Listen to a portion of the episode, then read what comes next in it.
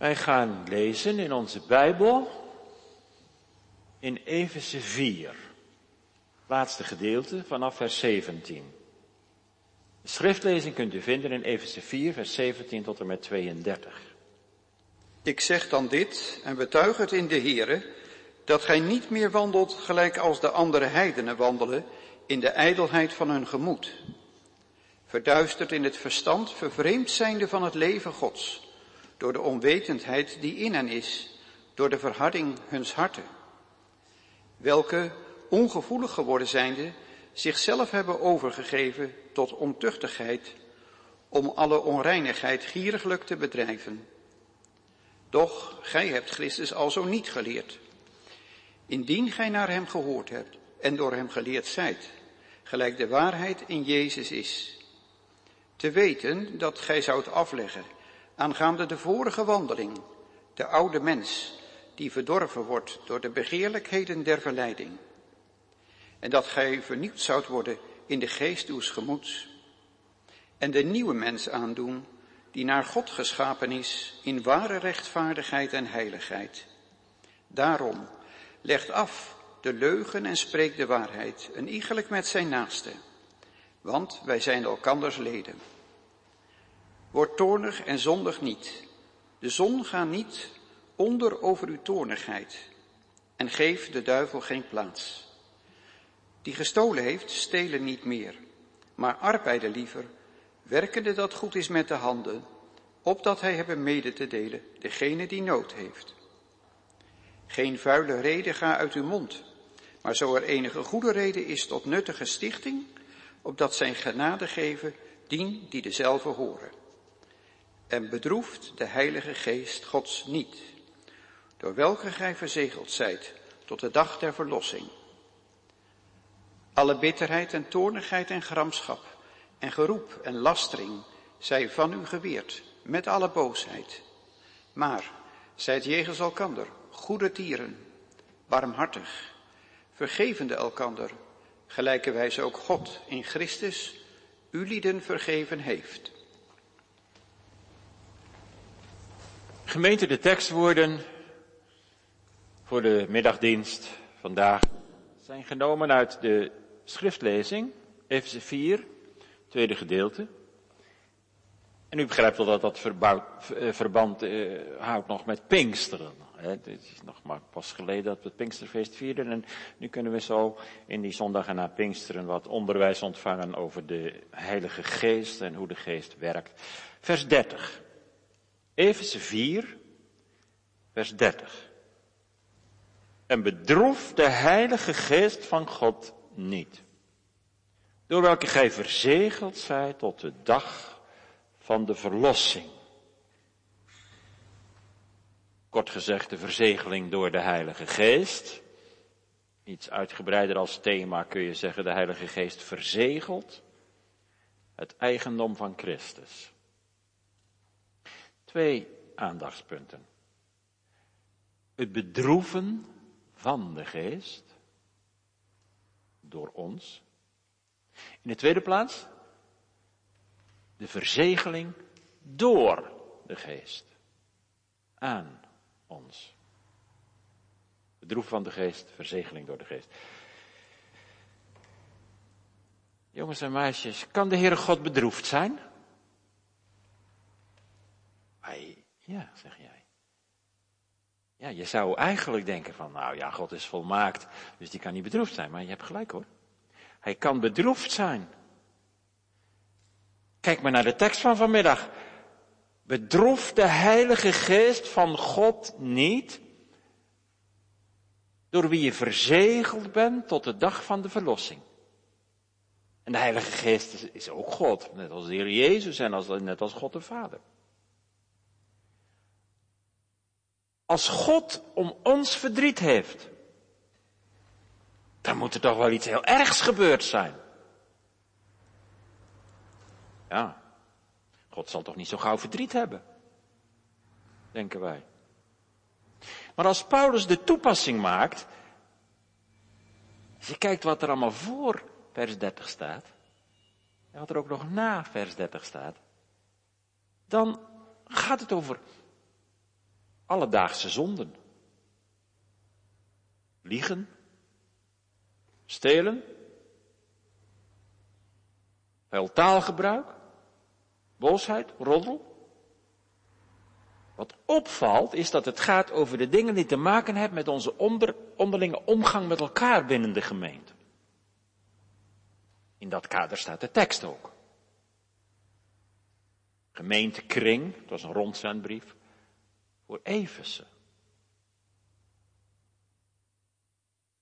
Dingen die ten opzichte van andere mensen zondig zijn en waar God verdriet van heeft.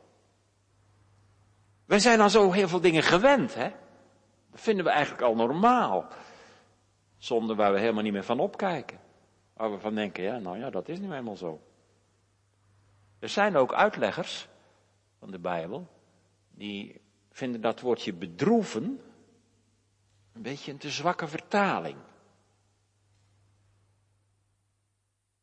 Want dat woordje lupijn, wat staat in het Grieks, dat betekent ook iemand pijn doen.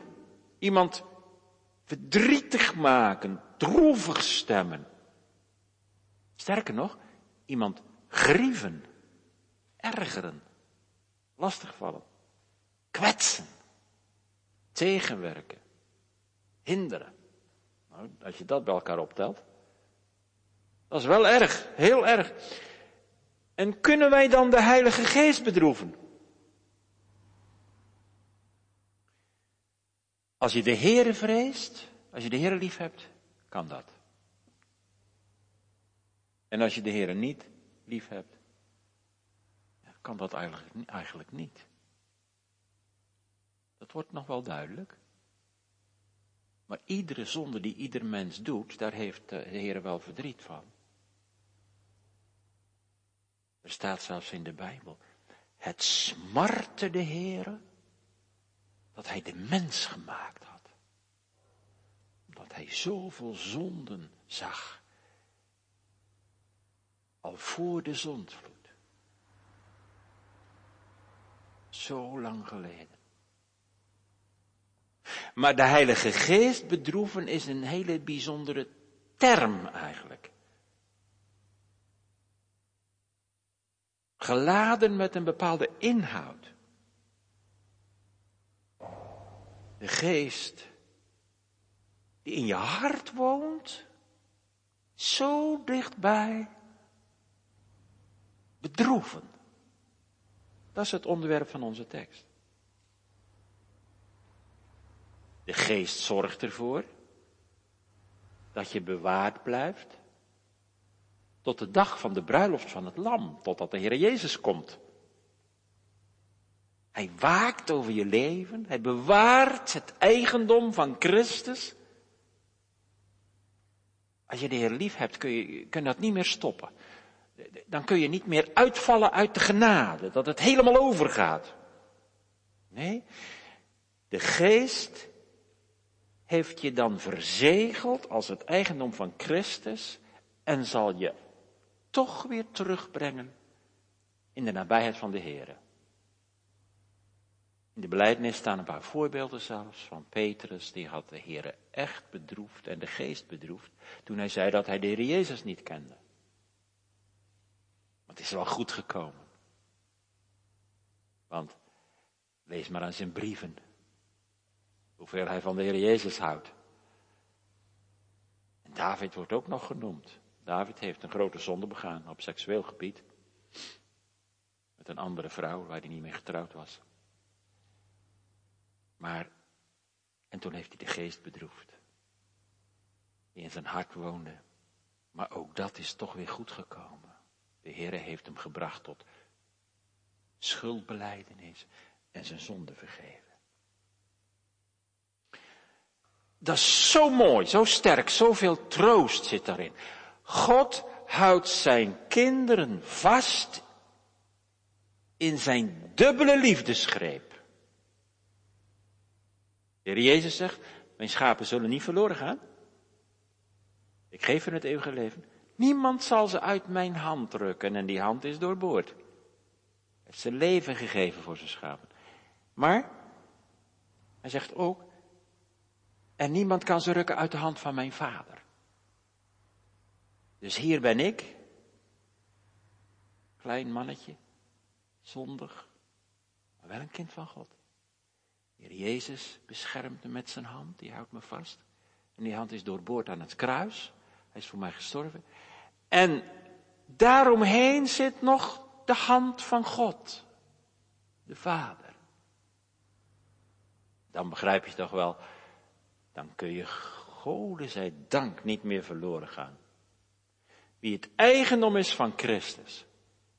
Maar dan moet je niet leven alsof je het eigendom van een ander bent. En als dat toch gebeurt, dan is de Heilige Geest diep bedroefd. Die droefheid heeft dus te maken met de liefde van God, die in ons uitgestort is, in ons hart. Op het moment dat we de Heer gingen lief krijgen. Iemand die mij niet lief heeft, die kun je niet zo bedroeven. Wel kwaad maken natuurlijk. Maar als je iemand lief hebt, als iemand jou lief heeft en er gebeurt dan iets, dan ben je er kapot van. Liefdesverdriet, ja, dat is er echt. Geen groter, intensere verdriet dan liefdesverdriet. Een moeder die haar kind de verkeerde weg op ziet gaan. En waarschuwt natuurlijk, maar ze luisteren niet. En dat is heel verdrietig voor die moeder. Een jongen die zijn vriendin ziet flirten met een ander meisje. Uh, met een andere jongen bedoel ik. Dat is diep verdrietig. Dan voel je je gekwetst. En nu lezen we in de Bijbel. De Heilige Geest heeft een bepaalde liefdesband met de gelovigen. Hij brengt de liefde van de Vader en de liefde van de Zoon in hun hart. Hij doet ons de Heere liefhebben uit een rein hart. Dat is het werk van de Heilige Geest. En als je dan dingen doet die helemaal in strijd zijn met wat een kind van God normaal doet, dan wordt de geest heel verdrietig. Paulus noemt vijf concrete zonden in het stukje wat we gelezen hebben, waardoor je de Heilige Geest kunt bedroeven. Ik noem ze alle vijf even. In de eerste plaats, hij zegt, je bedroeft de Heilige Geest door te liegen kan het allemaal nakijken hoor, vers 25. Ik zal de versen erbij noemen. 25. Als je gelooft in de waarheid, dat is het evangelie van Christus, dan wil je toch niet langer meer in leugens leven. Als je dat toch doet, zelfs een leugentje onbest wil, om er zelf beter van te worden, is de geest bedroefd. Tweede, we bedroeven de geest door boos te zijn en boos te blijven. Vers 26. Natuurlijk kun je wel eens terecht boos worden en zijn. Maar niet altijd is onze boosheid terecht. Boos blijven is nooit goed. Drift en brok vormen een verkeerde gezindheid ten opzichte van je naaste. En daar word je zelf heel beroerd van. Dat past niet bij een kind van God. Vriendelijkheid en vergevensgezindheid, dat zijn de kenmerken van de mensen die zich laten leiden door de Heer, door de Heilige Geest. Liegen, boos blijven. In de derde plaats, we bedroeven de Heilige Geest door de duivel een plaats te geven. Hoe kan dat? Nou, als je niet afsluit voor aanvallen van de duivel. En hoe doet hij dan zijn aanvallen? Hoe ervaar je dat dan? Wel, er zijn toegangswegen voor de duivel om bij jou binnen te komen. Dat zijn je ogen, je oren. En die moet je afsluiten voor de duivel. We moeten de duivel niet de gelegenheid geven om binnen te komen door bijvoorbeeld slechte films te bekijken. Goddeloze muziek te beluisteren. Vuile woorden te spreken. We kunnen de geest wel verblijden door de duivel op afstand te houden, uit te drijven. Je zonde te beleiden en ermee te breken. Het vierde. We bedroeven de Heilige Geest door te stelen. Vers 28. Stelen kun je op zoveel manieren doen, dat ga ik nu allemaal niet vertellen natuurlijk. Maar dat, ja, helaas, weten we allemaal zelf wat je kunt stelen. En nu, nu mag het niet zijn ha ha ha, maar het moet zijn DDD. Ik denk dat de meesten van jullie het wel snappen. Ha ha ha. Niet halen, hebben en houden. Maar danken, dienen en delen. Dus niet stelen, maar delen. En als je steelt, bedroef je de Heilige Geest. Een vijfde. We kunnen de Heilige Geest bedroeven met onze woorden. Dat kwam al een beetje aan de orde. Vers 29. Ja, soms moet je wel boos zijn.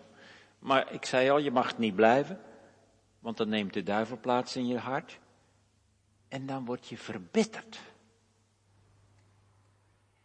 En iemand die verbitterd is, die gaat kwaad spreken van een ander. En roddelen. Welke taal gebruik je op het schoolplein? Wees je eerlijk? Onder je vrienden? Op de sociale media? Onder je collega's? Is het allemaal in orde? Kijk, en die vijf dingen, liegen, boos blijven, duivel toe te laten, stelen, vuile praat, raakt de Heilige Geest bedroefd. Als je een vuile mop vertelt en, en, of, of je lacht erom als een ander hem vertelt, dan ben je de heler. dan is de Heilige Geest bedroefd. Je lelijk doet tegen elkaar. Woorden kunnen zo scherp zijn. Kan ieder zich wel herinneren in zijn leven. Ik weet nog wel woorden die ik heb moeten aanhoren, waardoor ik, die zo scherp waren dat het als een dolk in je hart was. Het gelukkig allemaal vergeven. Het is helemaal geen trauma geworden, maar het is wel heel wat hoor. Messcherpe woorden. En die kunnen gevoelens van bitterheid oproepen. Als je daar maar aan vasthoudt, dan gaat het slecht met je. Nijd is verrotting van de beenderen. Dan trekt de Heilige Geest zich terug uit je leven. Hoe kan Hij nu in ons wonen als er onheilig vuur brandt in ons hart? Bedroef de Heilige Geest van God, dat is de volledige naam. Hij is de geest van Christus, hij is de geest van God. Bedroef de Heilige Geest van God niet. Laat je blijdschap in de Here zijn. Word niet lui als het gaat om bidden en Bijbellezen. Niet liefdeloos als het gaat om je verhoudingen naar anderen in de gemeente. Wandel als kinderen van het licht. Te midden van een krom en verdraaid geslacht. Als we dat niet doen, en als we die zonden, die vijf die ik genoemd heb, wel doen, dan zal de Heilige Geest zijn droefheid ook laten blijken in ons leven. Dan krijg je een uitgeblust leven. Je gaat zijn leiding missen kracht van de geest, de liefde van de geest. Je verliest de vrede in je hart. Al kunnen Gods kinderen de zaligheid niet verliezen, Je kunt je wel voor een tijd verlaten voelen van God en het gevoel van de genade moeten missen. En als dat zo is, het zou kunnen dat je het oppikt, dat je zegt, hé, hey, dan moeten we terug naar de bron. Naar de bron van Gods genade. Jeremia zegt in hoofdstuk 2, vers 13, want mijn volk heeft twee boosheden gedaan. Mij, de springader van alle water, hebben zij, van het levende water hebben zij verlaten. En ze hebben zichzelf bakken uitgehouden, van die stenen bakken. Weet je wel, als je in, eh, in, Oostenrijk of Zwitserland komt, dan zie je dat wel in de bergen ook nog wel. Gewoon uit steen zo'n bak uitgehakt. Maar bakken uitgehouden, gebroken bakken. Er zit een scheur in. Die geen water houden. Dan is je bak zo leeg. We moeten terug naar de bron. Christus. Het levende water. Gemeenschap met de Here. Verlang je daar niet naar? Is er misschien iemand die dit hoort en die zegt, ja, in mijn leven is het gewoon fout gegaan. En precies zoals het hier staat in dit hoofdstuk. Ja, als je, als je er niks aan doet, dan kan God je zichzelf tegen je keren. Als je nu een kind van God bent. Ja, dan gaat het toch over. Tegen je keren. Als we de geest bedroeven. Dat is nog erger dan tranen in je ogen hebben. Vlijmende pijn in je hart. Als wij onze zonde goed praten, dan maken we God niet alleen droevig en verdrietig, maar dan doen we hem zoveel pijn dat God zich tegen ons keert. Net als in een gezin, in de opvoeding. Als een van jullie, tieners, kleinere kinderen, verkeerde houding aanneemt en je wordt gewaarschuwd uit liefde en je bekeert je niet, je gaat door met je zaakjes, wat doen je ouders dan? Dan keren ze zich tegen je. Dan verhinder je ze bepaalde dingen. Je mag dit niet of dat niet. Je voelt, ze zijn boos. Het gaat niet lekker meer tussen ons. En dan moet je niet zeggen, ja, die oude lui, die zijn zo ouderwets. Nee, dat is de liefde. Dat hoort bij de opvoeding. Een zoon die niet door zijn vader wordt gekastijd, dat wordt een misbaksel.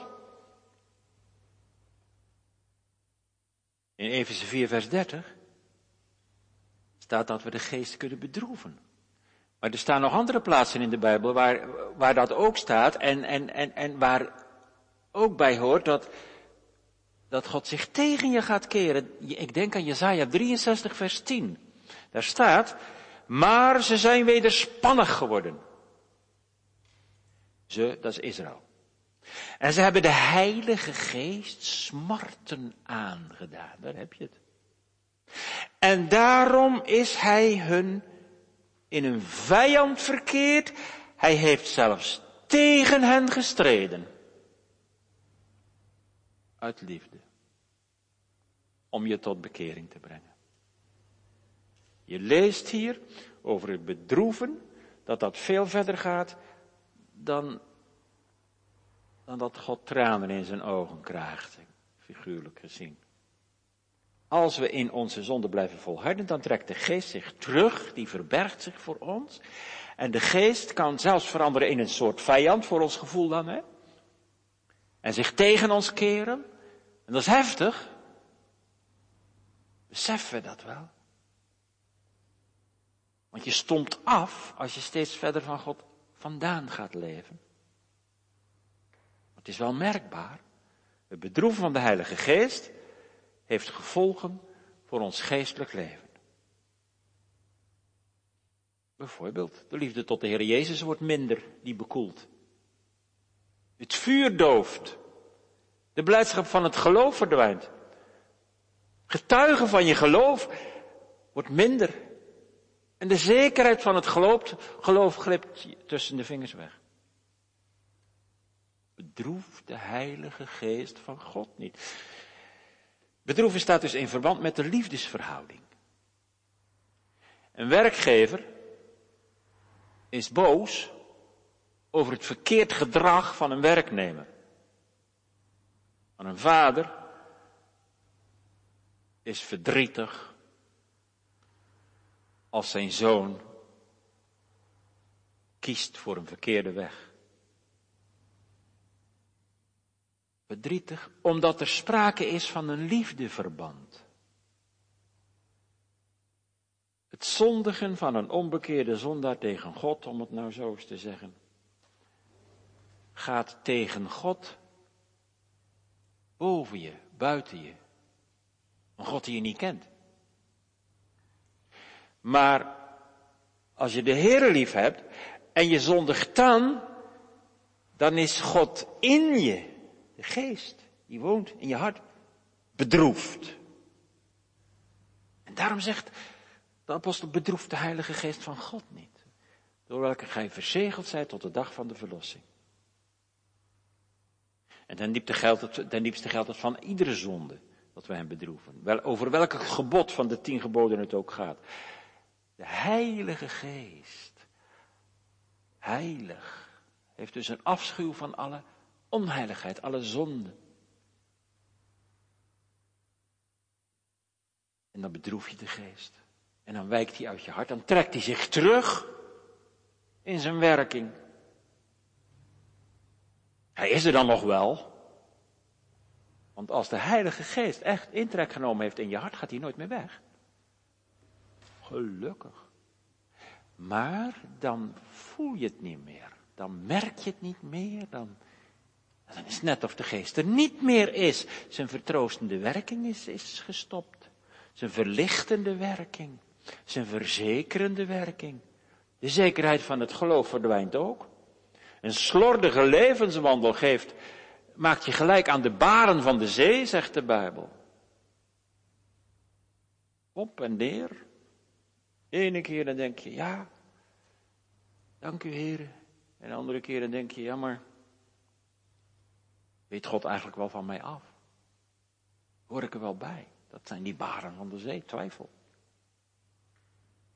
Dan gaat de verlichtende werking van de geest verloren in je leven. Het heldere, klare inzicht dat je voorheen zag in de weg van de Heer, gaat langzaam maar zeker verduisteren. De Bijbel spreekt niet meer zo je aan en er valt geen licht meer over je leven van iedere dag.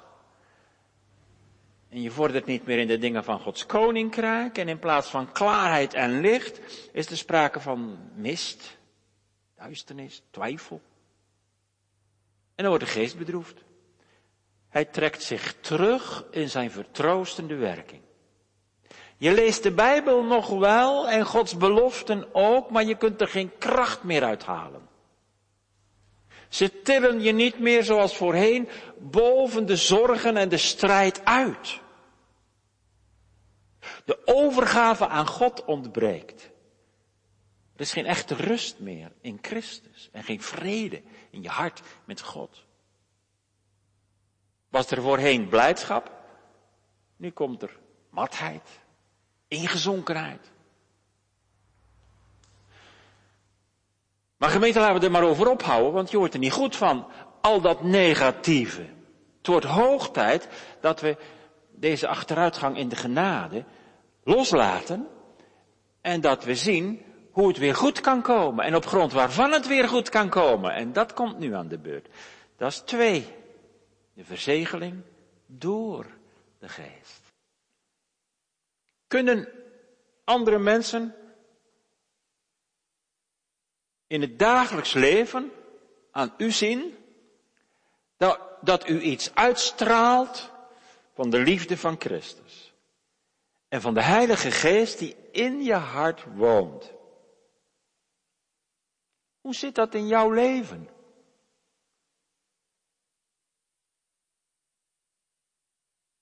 Ben je wel eens door iemand bedroefd? Of heb je zelf wel eens iemand bedroefd? Ja, nu zijn we erbij. Ik denk dat dat, dat ons allemaal geldt. Dat je moet zeggen, helaas. Tot mijn spijt. Is dat zo? Maar denk eens na bij welke persoon je de meeste pijn en het meeste verdriet ervaart. Zijn dat niet de mensen van wie je het meest houdt?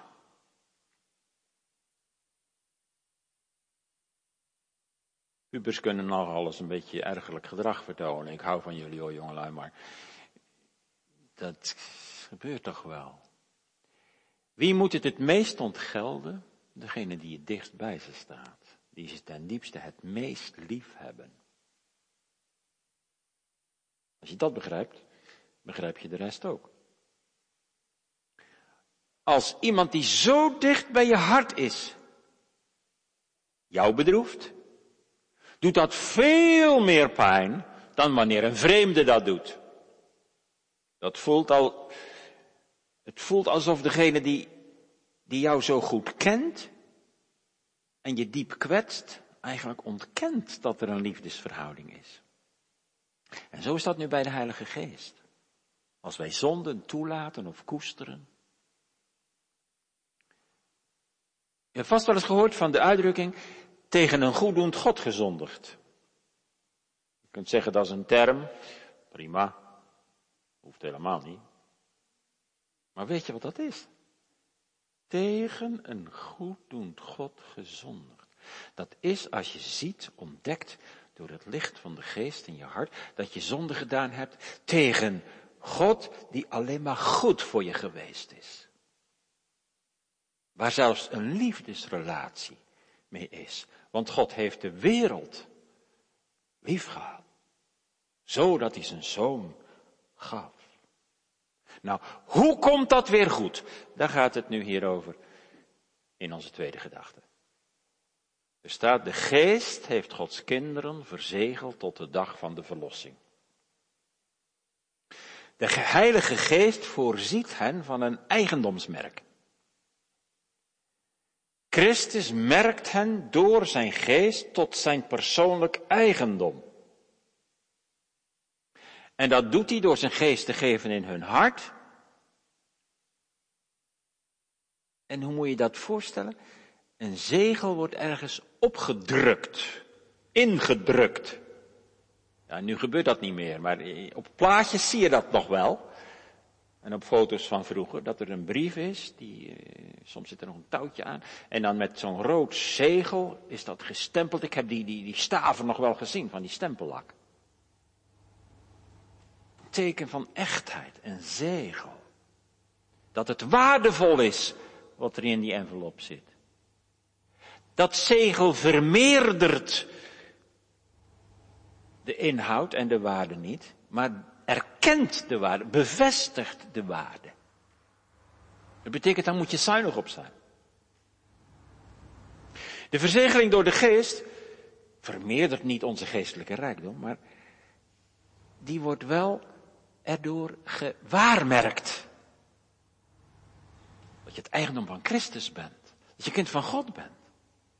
Daar word je van verzekerd. Gods kinderen ontvangen voor zichzelf het, het, het waarmerk, het zegel, de bevestiging dat hun geloof uit God is. En dat ze kinderen van God zijn. Nee, de Heilige Geest, God zet niet het stempel van zijn geest op iets van ons. Want dat is altijd onvolmaakt. Het is nooit 100% goed. Maar op iets van God. Maar het ware geloof is toch uit God? Nou, daar, zet God het stempel op door zijn geest.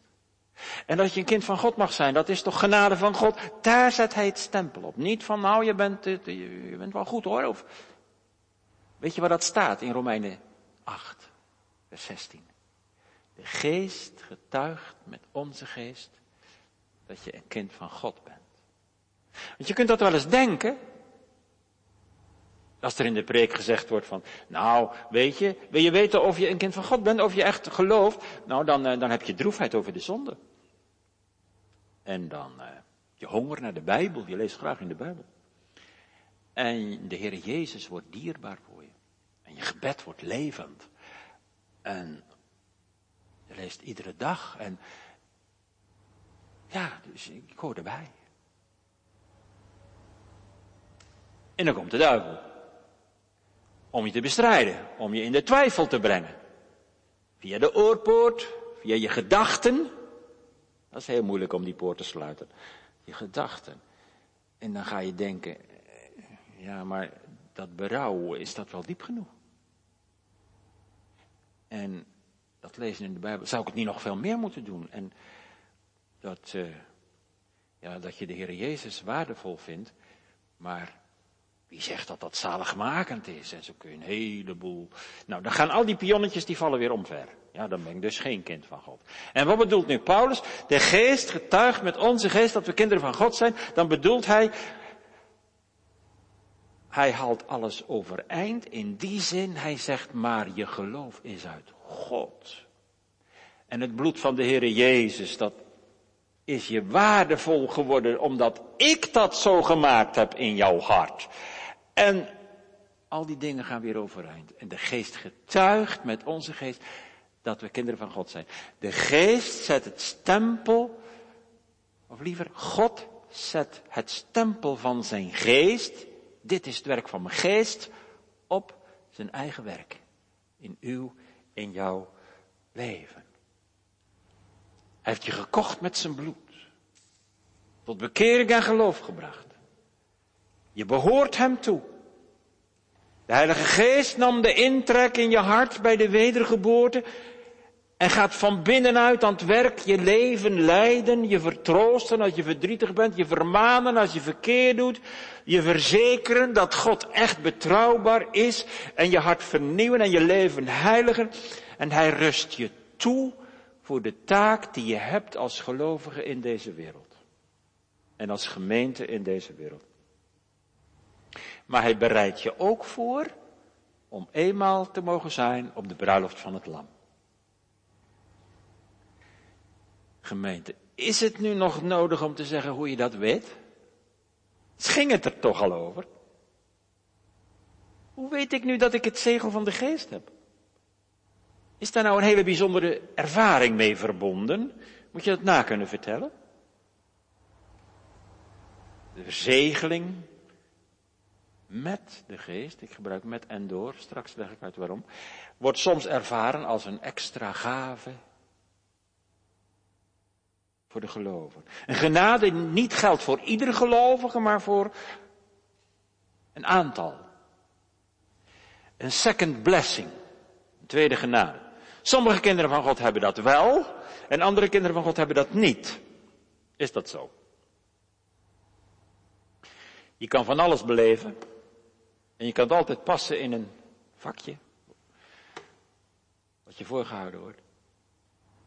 Maar nu gaat het erom. Wat zegt de Bijbel?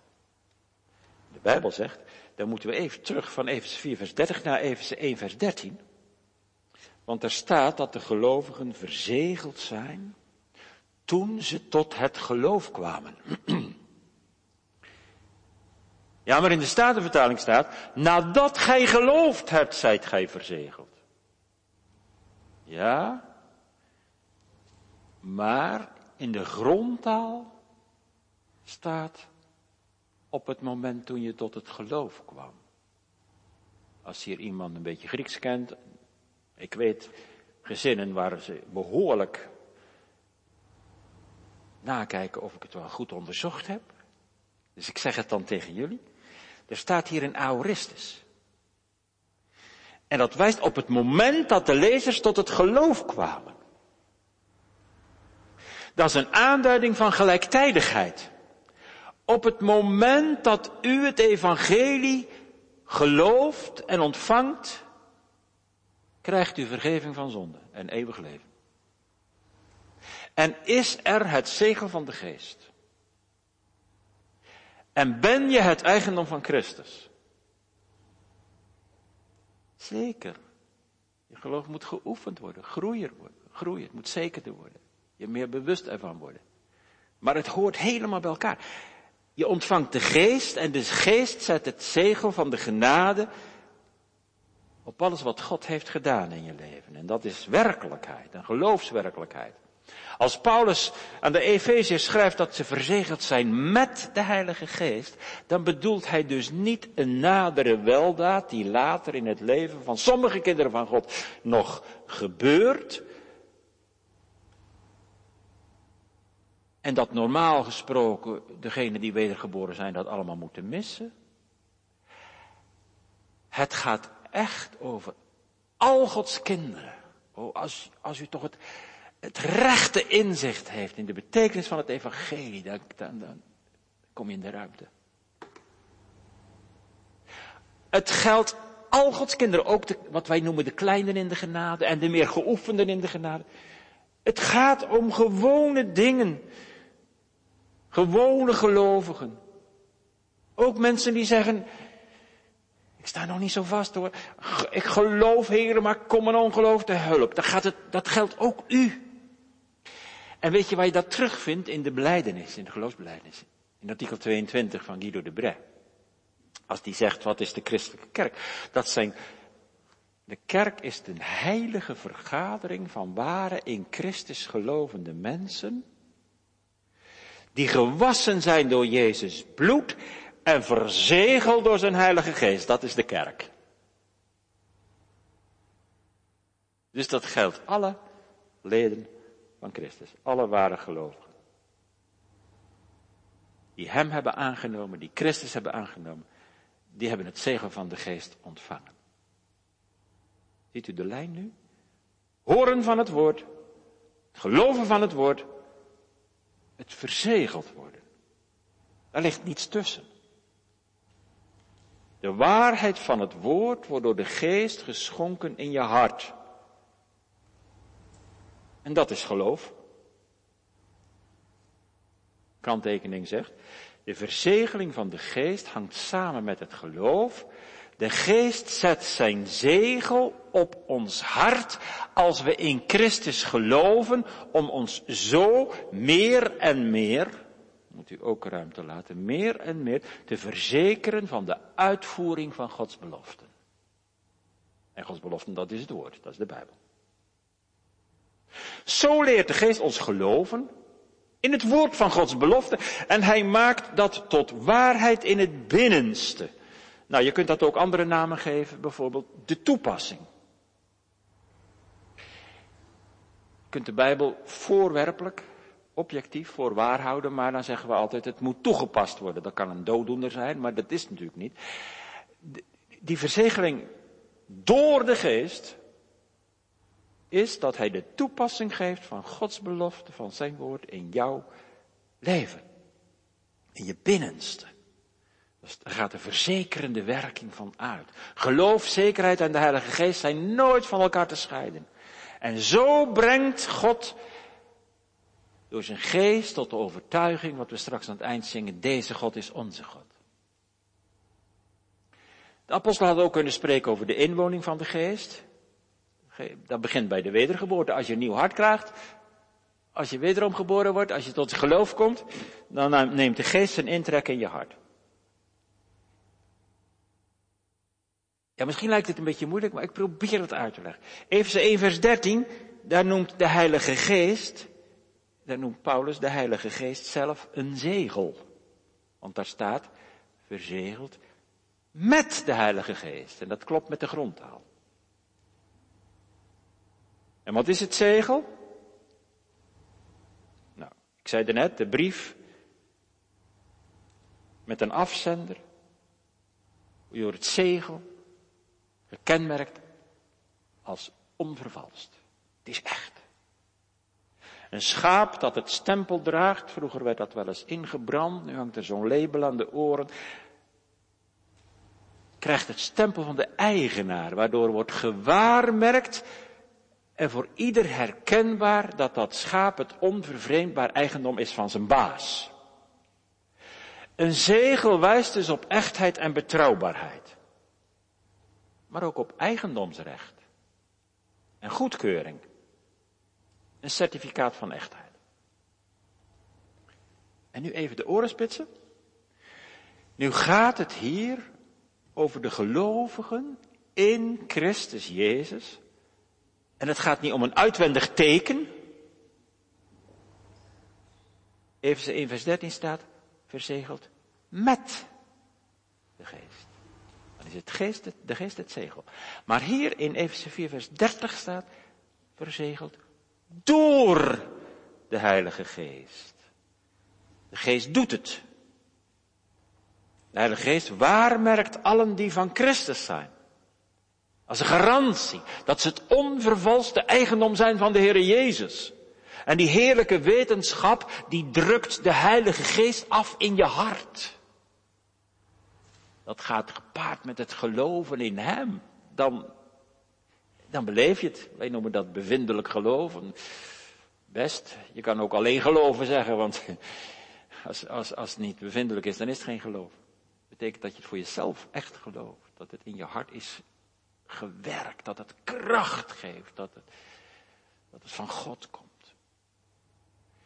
En wat denkt u, die, die, dat verzegeld worden door de Heilige Geest. Zou dat nou maar één keer zijn in je leven? Er zijn mensen die hebben een bijzondere geloofservaring en die zeggen toen en toen is het gebeurd. Vanaf die tijd hoorde ik bij de bekommerde kerk, maar toen dat zegel kwam, dan hoorde ik verder bij de bevestigde kerk.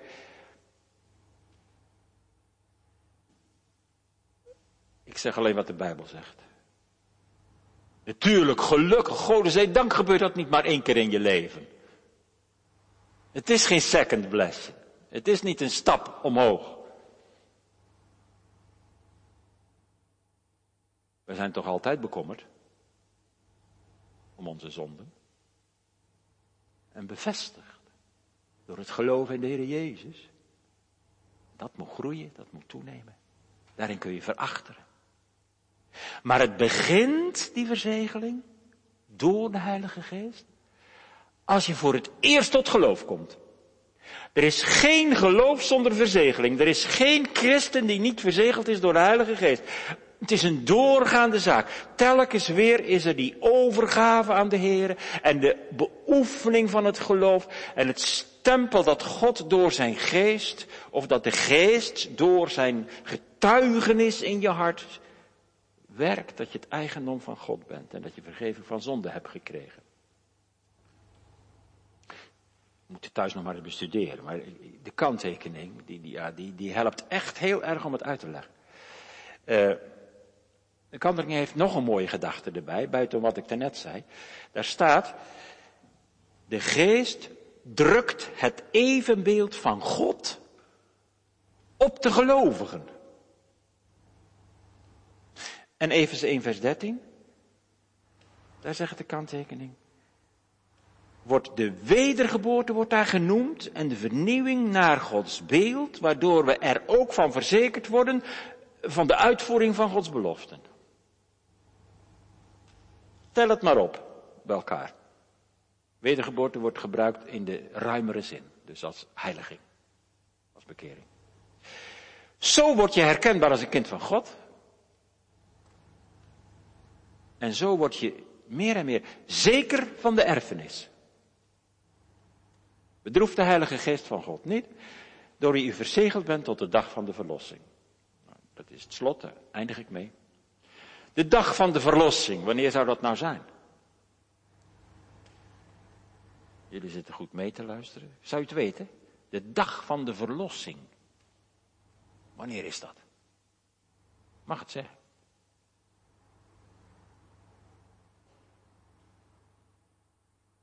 Je zus Sarah mag het ook zeggen. De dag van de verlossing, wanneer is dat? Bij de wederkomst van Christus. Maar als je kind van de Heer bent, dan ben je toch verlost? Ja, van je zonde. En van de macht van de zonde. Maar de verlossing, zoals Paulus die hier noemt, is als de Heer komt. En de erfenis ligt klaar. En je mag voor eeuwig bij hem zijn. In het nieuwe Jeruzalem. De volle verlossing moet nog komen. We leven nu nog midden in de strijd. De strijd tussen de oude en de nieuwe mens. Blijvende gebrokenheid. We zuchten met de schepping onder de dienstbaarheid aan de verderfenis. Maar dat zuchten is het zuchten, staat er van een barende vrouw. En de pijn van haar weeën is de lichamelijke pijn. Maar daarin ligt ook de hoop op de geboorte van het kind. En de geboorte van het kind, dat is de nieuwe hemel en de nieuwe aarde. Zo noemt de Bijbel dat.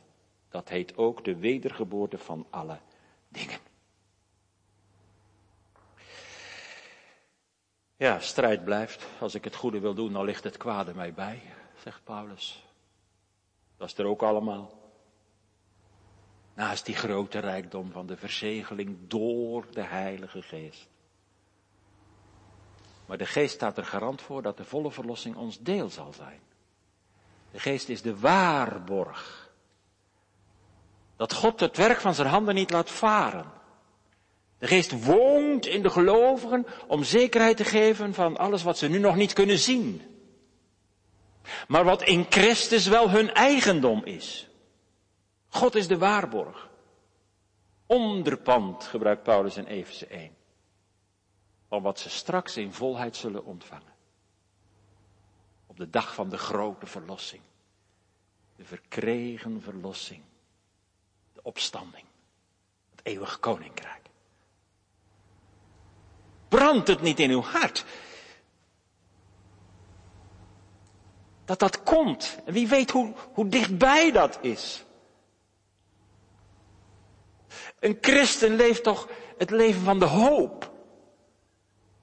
Het volle bezit nog niet. Het zuchten wel, maar de verlossing komt en de geest is het onderpand. De eerste vrucht, het voorschot op de erfenis, het reisgeld voor onderweg. Door de geest hebben we al de voorsmaken van hoe geweldig het zal zijn straks. Ik kijk naar die druiven van Eskol op dat, uh, op de glas. Ja, kijk maar hoor. Mag, je mag achterom kijken. En um, die verspieders waren in het beloofde land, in Canaan. Ja, ze bezaten het nog niet. Israël is nog in de woestijn en ze gaan er naartoe en ze zien wat geweldig dat is, wat een vruchten. Een land vloeiend van melk en honing en die druiven die nemen ze mee terug. En die, die twee man zijn nodig om de tros te dragen, zo zwaar zijn ze. Eh, nou, en dan gaan ze natuurlijk die druiven proeven, die gooien ze niet weg. En als ze die druiven dan proeven, zeggen mmm, wat is dat lekker. Zoet en gezond en, oh, zalig, zeggen sommige mensen dan, zo lekker. Dat betekent, dat is de voorproef.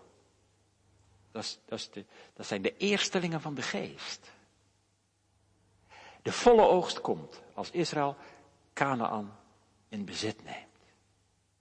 Kent u die voorsmaken? Heb je wel eens zin in?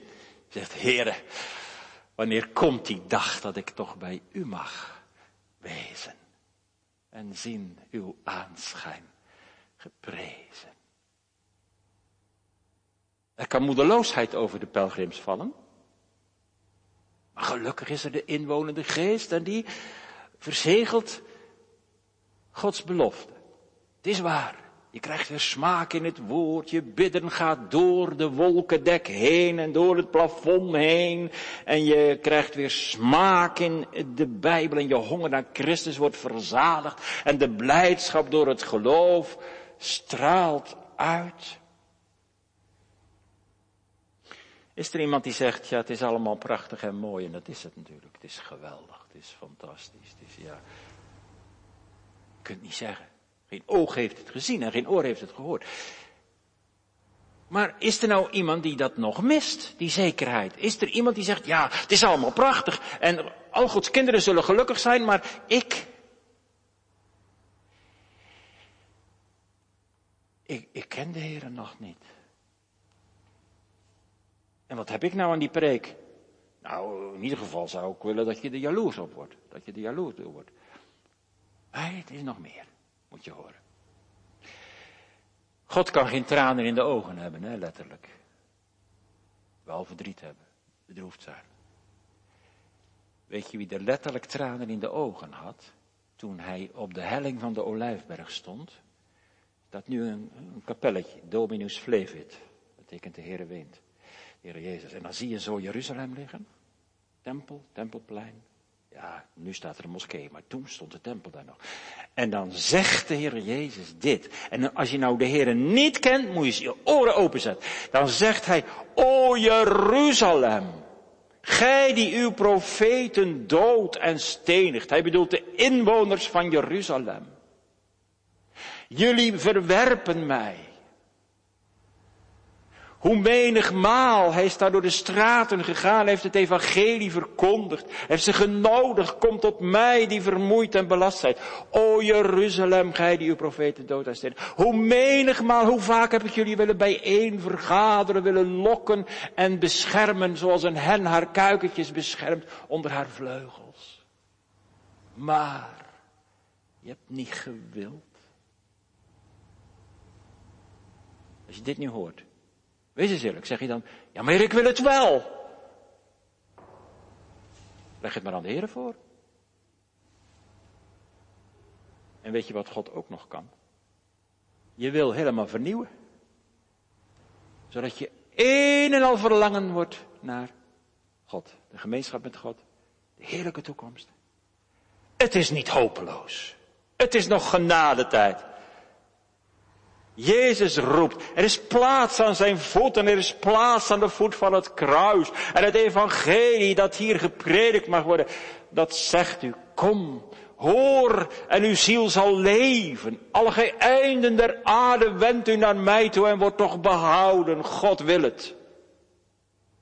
Zo lief had hij de wereld. Wijs de Heer het toch niet langer af. Zoek hem. Want dan zul je hem vinden. Dat staat in de Bijbel.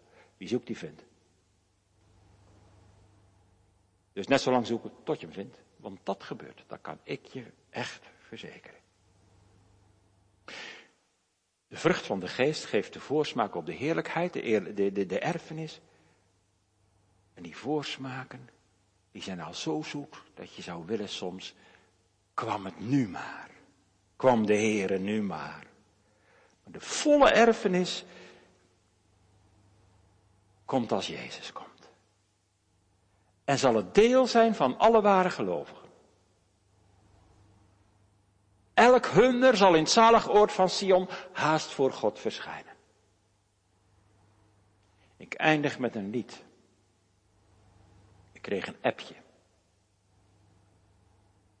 van een meisje van acht jaar. En die zong in dat appje het lied, ik zal er zijn. Zo mooi.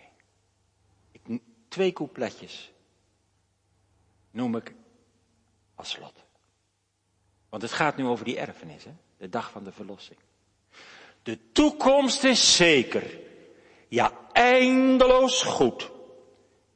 Als ik eens moet sterven, als ik u ontmoet, droogte mijn tranen.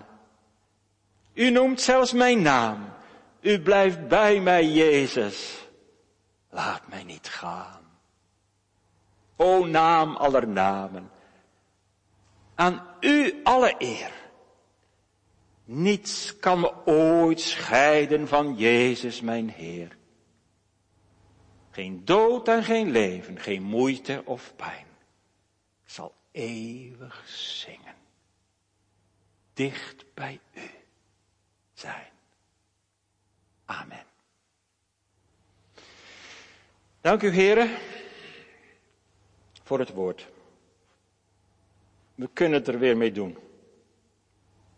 Neem weg wat gebrekkig was, of zondig. Maar uw woord is zo rijk. Laat ons hart erdoor vervuld zijn en geef dat die hoop verlevendigd wordt. En dat we net als dat zingende meisje, mogen leren, de toekomst is zeker.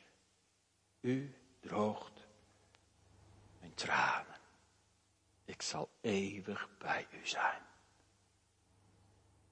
Met dat geloof kunnen we morgen ons werk doen.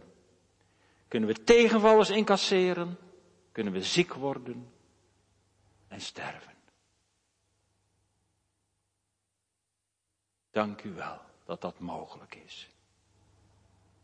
Geef het Niet alleen aan de volwassenen, maar ook aan alle kinderen. Van acht jaar. En van ouder. En van jonger. Om Jezus wel alleen. Amen.